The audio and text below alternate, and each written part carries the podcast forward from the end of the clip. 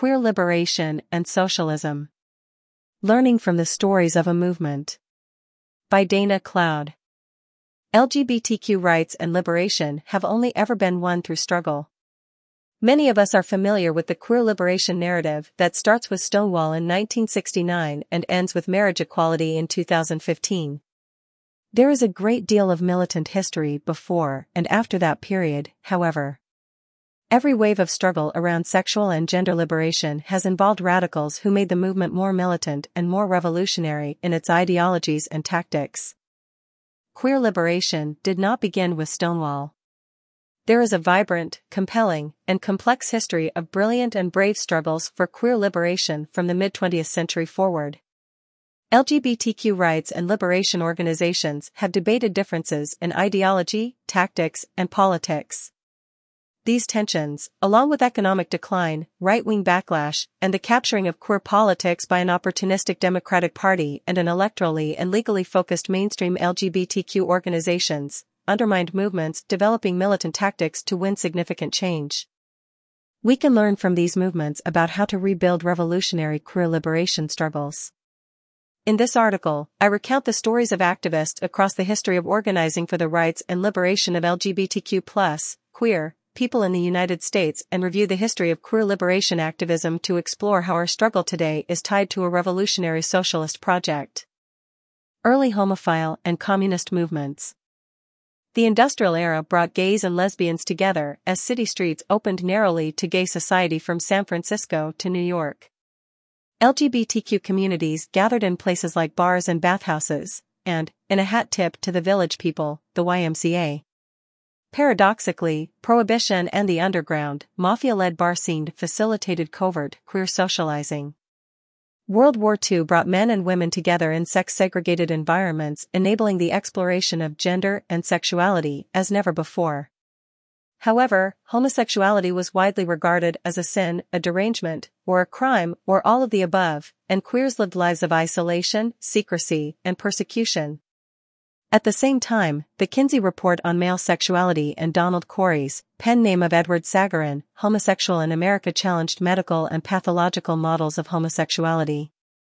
The homophile movement, represented by the Mattachine Society and the Daughters of Bilitis, brought gay men and lesbians, respectively, into social and political activity on their own behalf. Communism also informed emerging queer liberation struggles. In the 1930s and 1940s, Harry Hay, a member of the Communist Party, was active in the LGBTQ struggle through the mid-century, all the while attempting to win people to a class analysis of oppression. He argued that the revolutionary tenets of communism could be applied to homosexuals insofar as gays and lesbians could be regarded as an oppressed minority struggling for self-determination. Hay famously attended a Halloween costume party dressed as the demise of fascism. Sharing the experience of oppression was a source of identity, culture, and politics. Hay noted, we were in love with each other and each other's ideas. Eisenhower's 1953 executive order barred sexual perverts from federal employment. Thousands were fired in shame. During the simultaneous red and lavender scares, in which homosexuals were persecuted as potential communists and or security risks, the homophile movement defended the individuals targeted by these attacks. Mattachine was a secret homosocial organization for men that began in 1950 in Los Angeles. The name Mattachine, according to several sources, comes from the name of a Renaissance French insurrectionary dance. Harry Hay, Rudy Gernreich, Chuck Rowland, and Bob Hull, as historian Linda Hirshman describes them, three communists and one fashion icon, began to meet in private homes, complete with the daily worker strewn on the sofa. After two years, Mattachine had spread across the country.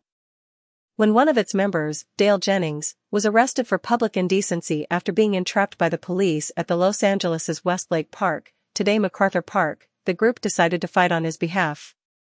Hay convinced Jennings to have a jury trial, as it was common for homosexuals to plead guilty in these cases to avoid public scrutiny. They distributed thousands of leaflets reading, Now is the time to fight. The issue is civil rights. The leaflet asked readers to ask themselves what they would do if facing a similar situation. Jennings' jury deadlocked, with only one juror thinking he was guilty, and Jennings was free. In his 10 days in court, Jennings had admitted openly to being a homosexual. It was the first time an admitted homosexual was exonerated of the charge of lewd conduct. The historic victory led to the further proliferation of the organization across California and in St. Louis, Chicago, and New York. At its beginning, Mattachine was focused on mass action and the mobilization of a large gay constituency who saw themselves as proud members of an oppressed class. Hirshman recounts an exchange between Hay and fellow Mattachine member Chuck Rowland. Rowland had attempted to become a communist, and he sympathized with the party's revolutionary goals. He said, to most Americans, communists were wicked, horrid people. But the so-called liberals sat around and talked about socialized medicine, integration, and rights of women. The communists, on the other hand, were out there on the barricades or picketing or closing down something, doing something instead of just talking. However much Rowland appreciated the communists, though, he added, joining the Communist Party is very much like joining a monastery or becoming a priest. It is total dedication, 24 hours a day, 365 days a year. I thought I wanted that, and I did for a while, but I realized I was getting very little sex. Priorities. Just saying. So, he told Hay, who had been expelled from the Communist Party, we'll just have an organization for gays. But Rowland and Hay were both frustrated, what's our theory? We need a theory. Harry said, we're an oppressed cultural minority. Agreeing with Hay, Rowland said, the other gays don't want to be an oppressed minority, they want to be like everyone else, except for what we do in bed. This debate over identity and difference was a current in the organization. An unidentified Mattachine member was disturbed by an organization meeting announcing the topic What do we do with these effeminate queens and these stalking butches who are giving us a bad name? This member told Eric Marcus, I got very angry at this attack and I finally blurted out this story about the first time I went to a gay bar in 1943. The first view I got of my brothers and sisters was when about 12 drag queens and 12 butch numbers were let out of the bar by the police. All of the butch numbers were looking guilty, and practically all of the queens were struggling and sassing the cops. I felt so good when I heard one of the queens scream at the policeman who was shoving her, Don't shove, you bastard, or I'll bite your fucking balls off. That queen paid in blood. When I finished that story, I said, Look, the queens were the only ones who ever fought. But with the increased visibility of the movement, Hay's radical politics came under scrutiny. A layer of more conservative Mattachines saw him as a liability. Mattachine in California became more conservative while breakaway chapters in New York and Washington, D.C., challenged the assimilationist factions in 1961. Frank Kameny, a D.C. member, shared Hay's revolutionary perspective. He and the organization fought his dismissal from the now-defunct Army Map Service, but he ultimately lost in the Supreme Court. He was the first openly gay person to testify before a congressional committee.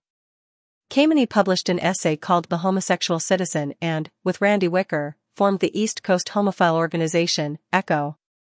Mattachine also put out a magazine called One starting in 1953. A lawsuit against One for salacious content was appealed all the way to the Supreme Court, which ruled in favor of the magazine in 1958. After the split between the coasts, the East Coast groups organized a number of campaigns and actions. The Daughters of Bilitis, DOB, named after a lover of the ancient poet Sappho, followed a similar trajectory.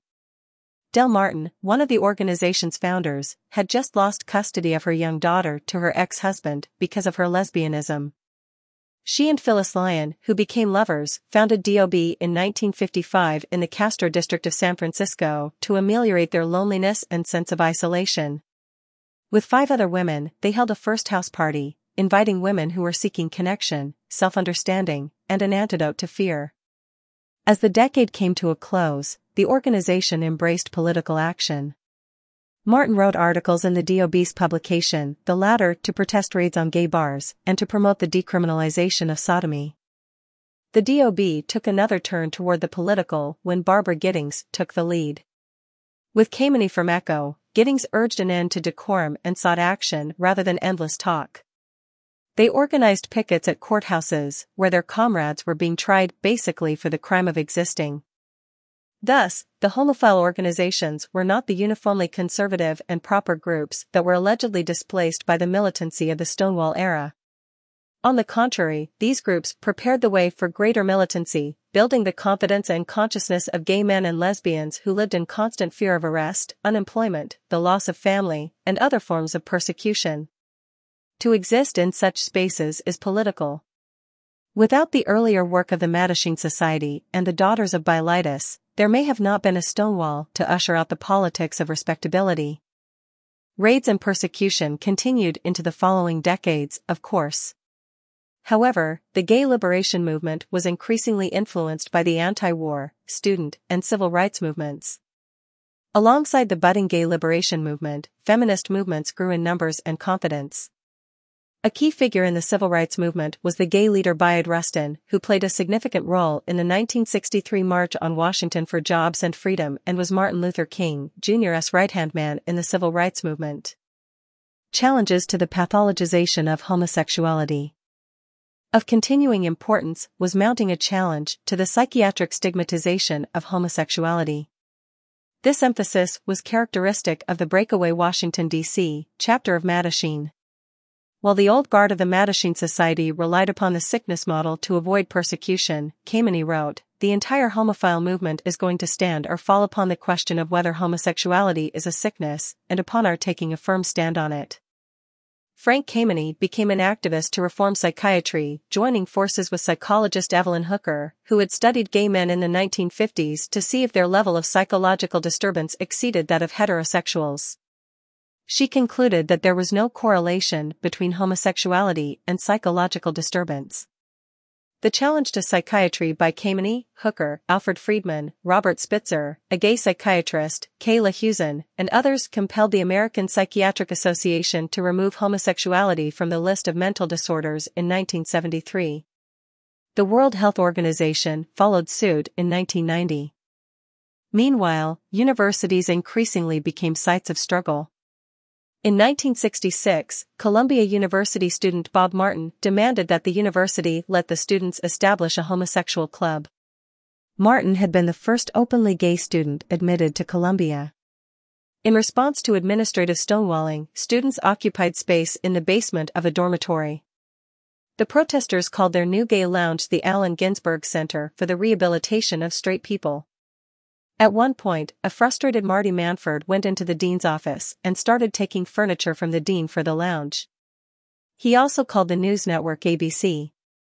The administration gave in. A student activist recalled, something was happening. The lion was growing and learning. Columbia was teaching us something. It was teaching us to fight. It was teaching us not to be afraid. The work of Mattachine, the Daughters of Bilitis, psychiatric activists, and students had set the stage for the explosion that was coming three years later at Stonewall, which for many activists marks the official beginning of the queer liberation movement. Stonewall also forefront transgender activists like Sylvia Rivera and Street Youth. These organizations and activists were deeply informed and inspired by the civil rights, women's liberation, anti-war, and student movements, and the near-revolutionary struggles of 1968. The heady moment was ripe for the expansion of movements for civil rights and liberation to include queer people, finding expression in the Stonewall Rebellion. The Stonewall Rebellion the Stonewall Rebellion began on June 28, 1969, on Christopher Street in New York City at the Stonewall Inn, a riot that was predated by militant sit-ins by gender-deviant youth and sex workers at Dewey's Restaurant, Cooper Donut, and Compton's Cafeteria. As in the case of the Stonewall, restaurants and bars were sites of safety and organizing for queer people generally, and trans people specifically. The Stonewall Inn was a mafia-run bar that was routinely raided by police. That night, Queer people who frequented the bar and its surrounds rebelled against one of these raids, throwing bricks and coins at police, who ultimately barricaded themselves inside the bar, which subsequently was set on fire by protesters. David Eisenbach describes the militancy of this rebellion against what was not a normal raid. The mafia and the police collaborated to extort money from gay patrons. Throwing coins at police was a symbolic response to this practice. The Morals Division of the police force subjected transgender patrons to genital searches, illustrating the dehumanizing impact of such policing. Marty Manford described the breaking of windows as a dramatic gesture of defiance against the police and the lancing of a festering wound of anger. Manford participated in the chants, say it clear, say it loud, gay is good, gay is proud. 2, 4, 6, 8, gay is just as good as straight. Out of the closets and into the streets. He commented, We're going to get loud and angry until we get our rights. The personal accounts of people who were there speak to the process of rapid radicalization that happens at such moments. Martin Boyce, a youth at the time, said, When it was over and some of us were sitting exhausted on the stoops, I thought, my God, we're going to pay so desperately for this, there was glass all over. But the next day we didn't pay. My father called and congratulated me. He said, What took you so long? The next day we were there again. We had had enough. Every queen in that riot changed. Queer insurrectionists then published a manifesto to get cops out of bars. Mattachine, however, reflecting its increasing irrelevance, posted notices calling for quiet conduct on the streets of Greenwich Village. There were other key insurrections in this period, one responding to the Snake Pit riots in New York, in which an arrest led Diego Vinales, a gay youth, to jump out of his cell window only to be impaled on the spikes in the fence around the police station. Trans scholar activist Susan Stryker highlights the transgender base and legacy of Stonewall, explaining that drag queens, hustlers, gender nonconformists of many varieties, gay men, lesbians, and countercultural types frequented the Stonewall Inn and other Greenwich Village sites. When the police raided the bar on that day, African American and Puerto Rican members of the crowd, many of them street queens, feminine gay men, transgender women, or gender nonconforming youth, grew increasingly angry. Sylvia Rivera, a revolutionary transgender activist, played a significant role in the uprising. In 1970, Rivera and Marsha P. Johnson founded the Street Transvestite Action Revolutionaries, STAR, to aid and mentor queer street youth the Gay Liberation Front and the Gay Activist Alliance. After Stonewall, two major organizations were formed. The first was the Gay Liberation Front, GLF, named in solidarity with the North Vietnamese National Liberation Front, signaling radicalism and a connection to the politics of anti-imperialism. Martha Shelley, a member of DOB, was frustrated with the older group's growing quietude. She, with others including Jim Fouratt, Bob Martin, Marty Robinson, and Arthur Evans, founded the Gay Liberation Front. They set a late July date for a march, which was the first political action after Stonewall. The march, rally, and celebration were openly militant and anti-capitalist. Following the example of the Black Power movement, the activists announced an agenda of gay power. Bob Martin told Eric Marcus. What is gay power? It is demanding to be recognized as a powerful minority with just rights which have not been acknowledged. It is an insistence that homosexuality has made its own unique contribution to the building of our civilization and will continue to do so. And it is the realization that homosexuality, while morally and psychologically on a par with heterosexuality, does nonetheless have unique aspects, which demand their own standards and their own subculture. This was among the first clear expressions of the idea that gays and lesbians not only wanted justice and equality, but also were crafting a separate culture and sense of identity. GLF's platform was wide-ranging. It called for free birth control, 24-hour childcare, full employment for people around the world, abolition of the judicial system and police, free food, shelter, transportation, healthcare, utilities, education, and art, abolition of the bourgeois family, and the conversion of heterosexual radicals to homosexuality. Notoriously, the GLF held marathon meetings without rules or agendas at a space called Alternative U, and organized in a cell structure. One cell was the openly communist Red Butterfly Cell. GLF mounted a number of hit and run protests. They were plagued, however, by internal conflicts over whether they should be fighting for gay rights or in solidarity with others. For example, there was a fierce internal conflict over whether to support the Black Panther Party for self-defense, whose leadership was fundamentally anti-gay at that point. Out of frustration with the chaos that was the GLF, the Gay Activist Alliance, GAA, was founded by Arthur Evans and Marty Robinson, among others. The group became notorious for its unhip adoption of Robert's Rules of Order in managing meetings with actual agendas. At the same time, the GAA exhibited militancy, inventing the protest tactic called the ZAP, which we have seen in use in later movements, in the 1980s in ACT UP and in the 2000s by groups like Get Equal and more recently in the Movement for Black Lives, in which an organized group of protesters gets access to events where politicians or celebrities are speaking and stage confrontations. For example, the GAA targeted New York City Mayor John Lindsay multiple times, trying to get him to acknowledge and respond to police raids and brutality, Robinson said. Our view was that it was very important to bring to the surface the deep down anger and resentment that gays had against the repressive policies of society. It was a process whereby gays had to become aware of gay rights as a political issue. And it was part of the long process of achieving positive self-identification as gays and lesbians. I think time has proven that we did the right thing. At future zaps confronting the mayor, someone started a refrain that became a regular chant in GAA events Answer the homosexuals. Answer the homosexuals. The GAA zapped the corporation Fidelifacts, whose executives had denigrated gays, saying they knew them when they saw them, if it walks like a duck and talks like a duck, so GAA and DOB organized a picket in Times Square, Marty Robinson paraded in a duck costume, even in Times Square, the sight of dozens of gay protesters marching behind a giant duck attracted attention. GAA zapped the city clerk by sitting and holding gay weddings, complete with cake, in a precursor to similar events in the more recent movement for marriage equality. One member said, the only way of obtaining a meaningful response is to create a meaningful nuisance. One interesting point is that the GAA was the first organization that started using the term homophobia after Marty Manford was bashed and seriously injured by the president of the NYC Firemen's Union at a meeting of city bigwigs in 1972. The term was coined in this contest by psychologist George Weinberg, who worked with Frank Kameny. The GA activists appreciated the concept because it disputed who was mentally ill, not the queers, but the haters. Contrary to Duberman's historical characterization, GAA was not the ideological ancestor of the Human Rights Campaign or of today's corporate pride events. Activists moved across organizations, depending on their interests. Karla Jay. describes going in the same week to GLF meetings and feminist consciousness raising groups.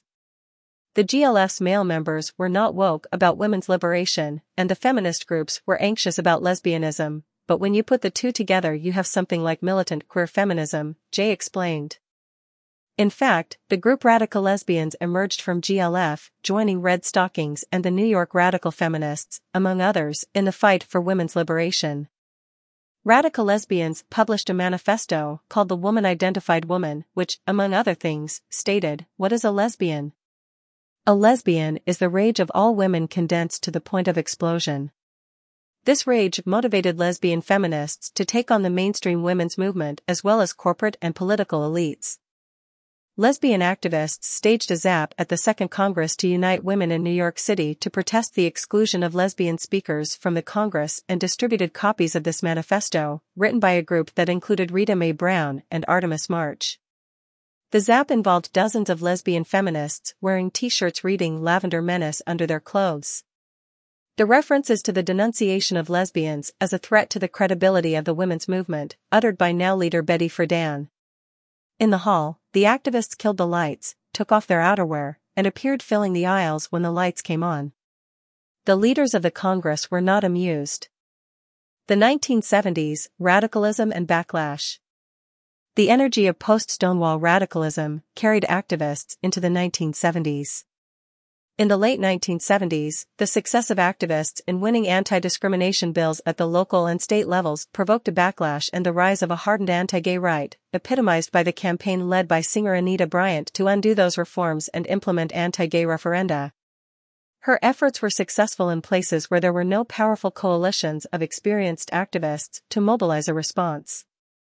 In California, such a coalition defeated the Briggs Initiative, which would have barred gay and lesbian teachers from posts in the public schools. Where those coalitions were most effective is when the labor movement, including teachers' unions, was involved. Miriam Frank's book Out in the Union documents the power that economic leverage can bring to queer struggles and how unions can benefit LGBTQ people by pushing for reforms like domestic partner benefits, health insurance that covers the needs of trans workers, anti-discrimination policies, and mechanisms to grieve these matters. Frank argues that the queer struggle is strengthened by labor's capacity to reach beyond identity enclaves, while detachment from labor is a weakness in defeating the efforts of the right to roll back history. An example of the power of solidarity between LGBTQ struggles and labor was the boycott of Coors beer. Predating Stonewall, the boycott was initiated by Latinx groups against Coors' racist hiring practices. In 1973, San Francisco City Supervisor Harvey Milk appealed to the Teamsters Union to challenge the company's violations of labor rights and its discrimination against LGBTQ workers. Gay labor solidarity was not the only instance of intersectional struggle in the queer liberation movement. Queer liberation organizations and activists were always closely tied to anti-racist and other civil rights movements. Lesbian feminism tied feminist and queer politics together. Black feminists like Barbara Smith and the Combahee River Collective articulated connections among race, class, gender, and sexuality. Youth organizations in high schools also flourished through the decade as a new generation took the stage. Randy Shilts, who would become the author of and the band played on Politics, People and the AIDS Epidemic, came out in his high school anthropology class in 1972, having met former members of the GLF and GAA. He commented, In just one week, I was able to put the whole gay thing in perspective, to shift it from being my problem to being society's problem. Gee, I'm alright. It's society that's wrong. Over the course of this time, both mainstream and alternative media and culture began to provide shifting images and narratives for gay Americans. ACT UP and the fight against HIV/AIDS. The AIDS crisis interrupted this process. In the 1980s, gay militants were forced to turn their attention to demanding a political and scientific response to the epidemic. Larry Kramer along with several others founded the Gay Men's Health Crisis, a complex organization providing a range of services that exists to this day. Kramer was a vocal part of the debate over promiscuity, trying to convince gay men to use condoms and reduce their number of sexual partners. For many men, though, sexuality was core to their identity, and these arguments were difficult. The other debate in which Kramer was embroiled was whether the gay community should care for itself without relying on or trusting outside medical experts or whether they should make demands of the federal government and the scientific establishment. There were organizations and actions echoing the periods of militancy that came before. Marty Robinson, remember him, founded the Lavender Hill Mob, which brought ZAPS to the AIDS awareness movement. ACT UP zapped St. Patrick's Cathedral, pharmaceutical companies, and politicians, they zapped the New York Stock Exchange, chanting, release the drugs. They adopted the powerful and still resonant slogan silence equals death and appropriated the sign of the pink triangle to link the ravages of the epidemic, unaddressed by society at large, to the Holocaust. ACT UP published hundreds of flyers, zines, and statements. An act of civil disobedience on Wall Street demanded the establishment of an immediate coordinated, comprehensive, and compassionate national policy on AIDS. The movement shifted from an emphasis, as in gay men's health crisis, on do-it-yourself services for afflicted persons to making demands of the establishment. ACT UP's efforts were victorious as federal institutions began to respond with inclusive research and treatment. But by 1988, 82,000 Americans had been diagnosed with AIDS, and 46,000 of them died. To this day, more than 37 million people worldwide have died as a result of the virus. It has been estimated that half of the gay men in New York who were born between 1945 and 1960 were lost. Among them were Bob Martin, Marty Robinson, Jim Owles, Marty Manford, and Randy Shilts. Even in the context of such loss, there is no doubt that the militancy and constant public pressure of ACT UP were instrumental in finally compelling national institutes and the pharmaceutical industry to respond to the crisis. Another activist project carries the memory of the struggle against HIV/AIDS, the NAMES Project AIDS Memorial Quilt. Cleve Jones, who organized alongside Harvey Milk, founded this project, which pulls together thousands of panels representing people who died from HIV/AIDS. Jones went on to play a significant role in the 2000s marriage equality movement. the Democratic Party, and neoliberal gay rights organizations. And then there were the 1990s.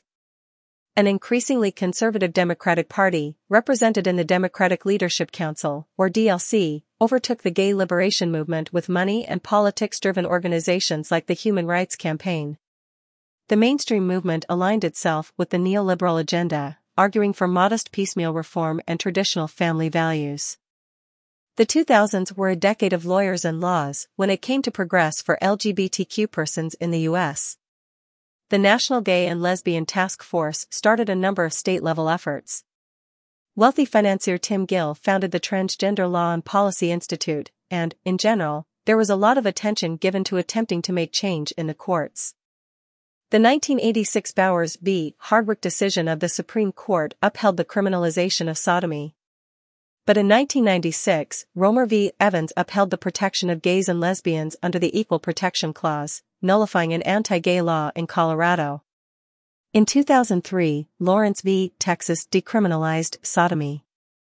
The 1990s and 2000s were decades of increased cultural visibility in the mainstream, alternative, and social media. The 2008 election of Barack Obama as president was an unprecedented historical moment, albeit clouded by the punch in the gut that was California's Proposition 8. Even as LGBTQ rights organizations turned toward the Democratic Party, Democrats were not consistent allies to queer people. Democrat Bill Clinton implemented the Don't Ask, Don't Tell policy prohibiting LGBTQ people from serving openly in the armed forces and signed the Defense of Marriage Act in 1996. Obama's support for LGBTQ plus citizens was lukewarm. He campaigned with Joe Biden on the policy that marriage is between one man and one woman, from which he later evolved. He invited right-wing evangelical Rick Warren to provide the blessing at his inauguration on the very eve of his addressing the Human Rights Campaign banquet. While he signed the bipartisan repeal of Don't Ask, Don't Tell and enacted a number of employment and other reforms, he addressed anti-queer violence by signing new hate crimes legislation that increased the power of the criminal justice system. As Lori Rhodes explains, the Obama legacy on LGBTQ issues is mixed. Most importantly, struggle was key to pressuring the president and courts to make reforms. The winning of marriage equality in 2015 is the paramount example. The marriage equality movement. Some queer theorists and activists have criticized the goal of marriage equality as a conservative, homonormative demand. However, the right to marry is a class issue, insurance benefits, tax advantages, the right to inherit, and many other basic provisions accompany marriage in our society. Moreover, the right to marry, including both interracial and gender-neutral marriage, recognizes the basic humanity of oppressed people. While revolutionaries seek change beyond equality in existing society, the demand for equality has been central to the major transformative movements in history. For these reasons, the marriage equality movement and victory should be important to socialists. Marriage equality did not fall from on high as a gift from benevolent judges and politicians. Indeed, there was a liberatory wing to the marriage equality movement that resonates with the memory of the GAA. The organization Get Equal, 2010 to 2018, mobilized for reforms like the inclusion of gays serving openly in the military and the right to marry. Yet, in its confrontational tactics, GetEqual included the kind of zaps that the GAA invented. Acts of civil disobedience on the part of soldier Dan Choi brought national attention to these issues. GetEqual also supported the efforts of trans-military whistleblower Chelsea Manning, combining the anti-war and queer liberation movements. Most importantly, the 300,000 person strong 2009 Marriage Equality March on Washington was the largest march on the Capitol to that date and a watershed moment for our movement. In 2013, United States v. Windsor overturned the Defense of Marriage Act. And the Supreme Court's 2015 decision in Obergefell v. Hodges mandated marriage equality on a national scale. Both of these decisions were products of that march and subsequent militant activism. Lessons for our movement. The stories of these compelling events, people, and groups offer significant lessons for our way forward toward more fully realized queer liberation. First, liberation is a lifelong and intergenerational project. Queer liberation did not start in 1969 on Christopher Street. It was built out of organizations, efforts, publications, debates, splits, and experiences of all of the activists who came before. The homophile groups were incredibly brave and always political, their members went on, inspired by the militancy of the late 1960s, to build new, excellent, and influential organizations including ACT UP. Second, as revolutionary socialists, we are not doomed to repeat the tensions and divisions that split these organizations, instead stressing solidarity and common cause in the context of a critique of a broader capitalist system that requires oppression, exploitation, and division. Martin Duberman, in a recent book provocatively titled Has the Gay Movement Failed, argues that today's national LGBTQ movement has chosen equality over liberty and assimilation over freedom and difference. Further, he states that the socialist left does not address the identity and cultural issues around desire, sexuality, norms, and the family. He hesitates to declare victory in our movement's assimilationist agenda of gay marriage and military service. He names the GLF as a forerunner of today's radical anti-assimilationist organizations and the GAA as the parallel to the HRC. As I have pointed out, this distinction is not supported by history. Both of the earlier groups and their members were amazingly brave, creative, militant, organized, and successful. Yet, as Harry Hay and Chuck Rowland were trying to work out, we need a theory. A theory not only explains how oppressions operate, it also must explain how they are constitutive elements holding up a system, the system of capitalism. As Holly Lewis explains, the only kind of political perspective that will be revolutionary with regard to queer liberation and the liberation of all people is one that understands and is responsive to the system as a whole. In Tempest, we understand queer oppression and all other oppressions in the context of how capitalism needs private families to carry the burden of not only biological reproduction but also social reproduction. In contemporary capitalism, housing, healthcare, education, socialization, housekeeping, and so on, are all made private responsibilities such that capitalists and the state are off the hook when it comes to social reproduction. The ability of capitalism to privatize care work so ruthlessly depends upon an ideal of the private family. The GLF knew this and expressed it in their platform free birth control, 24 hour childcare, full employment, elimination of the judicial system and police, free food, shelter, transportation, healthcare, utilities, education, and art, and the abolition of the bourgeois family. The social construction of gender roles is key to the justification that families, whatever their composition, must do all of the work of surviving in an increasingly brutal system transgressing gender roles and the gender binary, as many feminists and queer people do, threatens to undo this arrangement in reality and in popular consciousness, thereby alarming capitalists and the state who profit from doing as little of such labor as possible. Women's bodies and reproduction, along with the bodies of trans and gender nonconforming people, are targeted for ideological and physical discipline. The recent attack on reproductive justice and the imminent end of legal abortion are expressions of this impulse. Thus, as socialists, we believe that intersectional oppressions of gender, sexuality, race, and ability are interrelated on the terrain of capitalism. Oppression functions to divide groups from one another and uses identity categories in order to keep the privatization and exploitation machines functioning. This is our theory. Its logical conclusion is that we need a struggle against particular oppressions as part of an anti-capitalist struggle. In contrast to single-issue movements, we target the system as a whole. We are revolutionary socialists. We are witnessing the ascendance of a right-wing movement targeting queer people. Florida Governor Ron DeSantis signed a bill, dubbed Don't Say Gay, forbidding instruction on gender identity and sexual orientation in schools. His efforts echo those of fellow Floridian Anita Bryant in the 1970s. Here we are again.